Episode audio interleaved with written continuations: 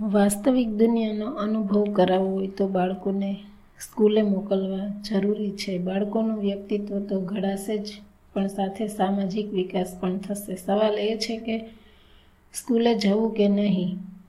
જેમ જેમ મહા, મહામારીનો પ્રકોપ ઘટતો વધતો રહેશે, તેમ તેમ વાલીઓ, વિદ્યાર્થીઓ, સ્કૂલના અધિકારીઓ અને શિક્ષણ જોડે સંકળાયેલા બધા જ વ્યક્તિઓ એક નવી દુવિધામાં ઘેરાશે અને ફરી શરૂ થશે એ ડિબેટ. એક શિક્ષકની વ્યાજબી ફરિયાદ છે. વાલીઓ બાળકને સ્કૂલે મોકલવા માટે સજ્જ નથી, પણ તેમને પોતાની સાથે કુટુંબમાં ગેટ ટુગેધર લગ્ન અને બહાર ગામ લઈ જવા માટે તૈયાર છે. એક વાલી કે જેઓ એક પેરેન્ટ એસોસિએશનના વડા પણ છે, તેમનું માનવું એવું છે કે કોરોના કાળમાં બાળકોને સ્કૂલે મોકલીને તેમના સ્વાસ્થ્ય માટે જોખમ ઊભું ન કરવું જોઈએ. જ્યારે બીજી બાજુ એક વાલીનું એવું માનવું છે કે બાળકને સ્કૂલે મોકલવું સ્વૈચ્છિક કરી નાખવું જોઈએ. શા માટે મારું બાળક ઓફલાઈન લર્નિંગ, લર્નિંગથી વંચિત રહે? ખાસ કરીને જ્યારે જ્યારે તે પોતે સ્કૂલે જવા માટે તૈયાર છે. સ્કૂલ એને ઓફલાઈન ભણાવવા તૈયાર છે અને હું એને સ્કૂલે મોકલવા માટે તૈયાર છું. પેરેન્ટ એસોસિએશનના વડાનું માનવું એવું છે કે આવું વલણ હાઈસ્કૂલના વિદ્યાર્થીઓ માટે શક્ય અને સ્વીકાર્ય છે કારણ કે તેમણે પરીક્ષાઓ આપવી જરૂરી છે.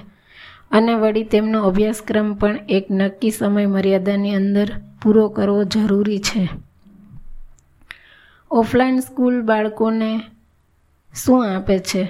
તમામ વાલીઓ જે મુખ્ય મુદ્દો અહીં ચૂકી રહ્યા છે તે છે કે બાળક માટે ઓફલાઈન શિક્ષણ આ ફક્ત અભ્યાસક્રમ પૂરો કરવા માટેનું માધ્યમ નથી, પણ તે થકી બાળકની આ બધી જરૂરિયાતો પોસાય છે. જેમ કે સમાજીકરણ, મિત્રોને મળવું, એકમેક સાથે અનુભવોની આપલે કરવી, એકબીજા સાથે વિચાર શેર કરવા, ભેગા મળીને પ્રોજેક્ટ કરવા વગેરે બધા વાચકો મારી જોડે એક વાતે તો ચોક્કસ સમર્થન કરશે જ કે ઓનલાઈન કરી શકાય એવી પ્રવૃત્તિઓ ખૂબ જ મર્યાદિત છે. એવી ઘણી બધી એક્સપિરિયન્સ કરવા જેવી બાબતો છે જે તમે ઓનલાઈન નથી અનુભવી શકતા.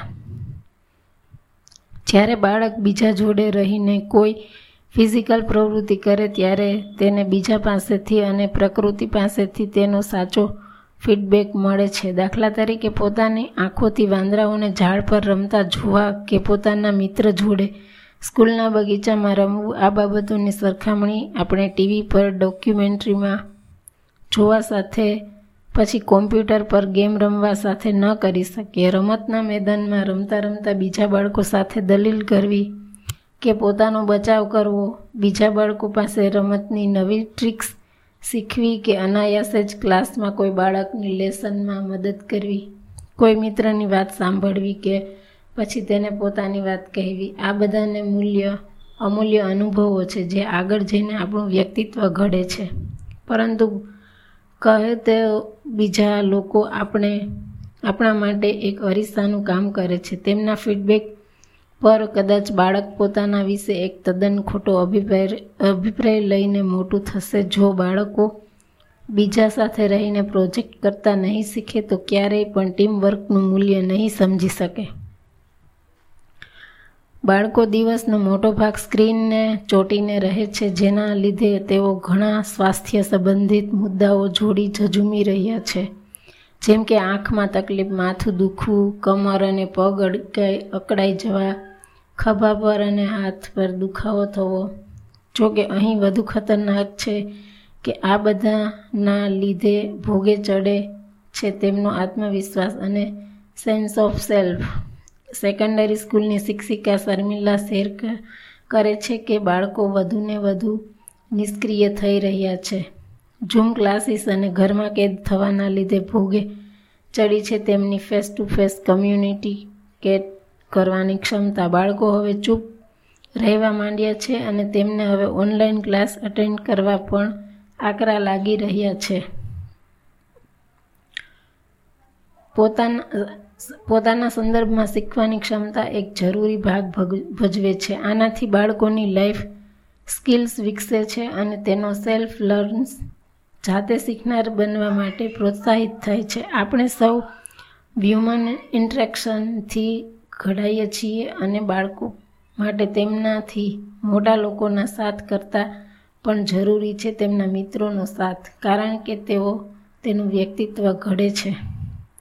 છેવટે વાલીઓએ એટલું જ, વાલીઓને એટલું જ કહીશ કે ફક્ત આ લેખમાં આપણે આપેલ વાતોને જ નહીં, પણ બીજી ઘણી બાબતોને ધ્યાનમાં રાખીને તેઓ નક્કી કરે કે તેઓ તેમના બાળકને ઓફલાઈન લર્નિંગ અને સ્કૂલે મોકલવા માટે તૈયાર છે કે નહીં. આ બાબતોમાં સામેલ છે તેમના બાળકની પોતાની ઈચ્છા, તેમના વિચારો.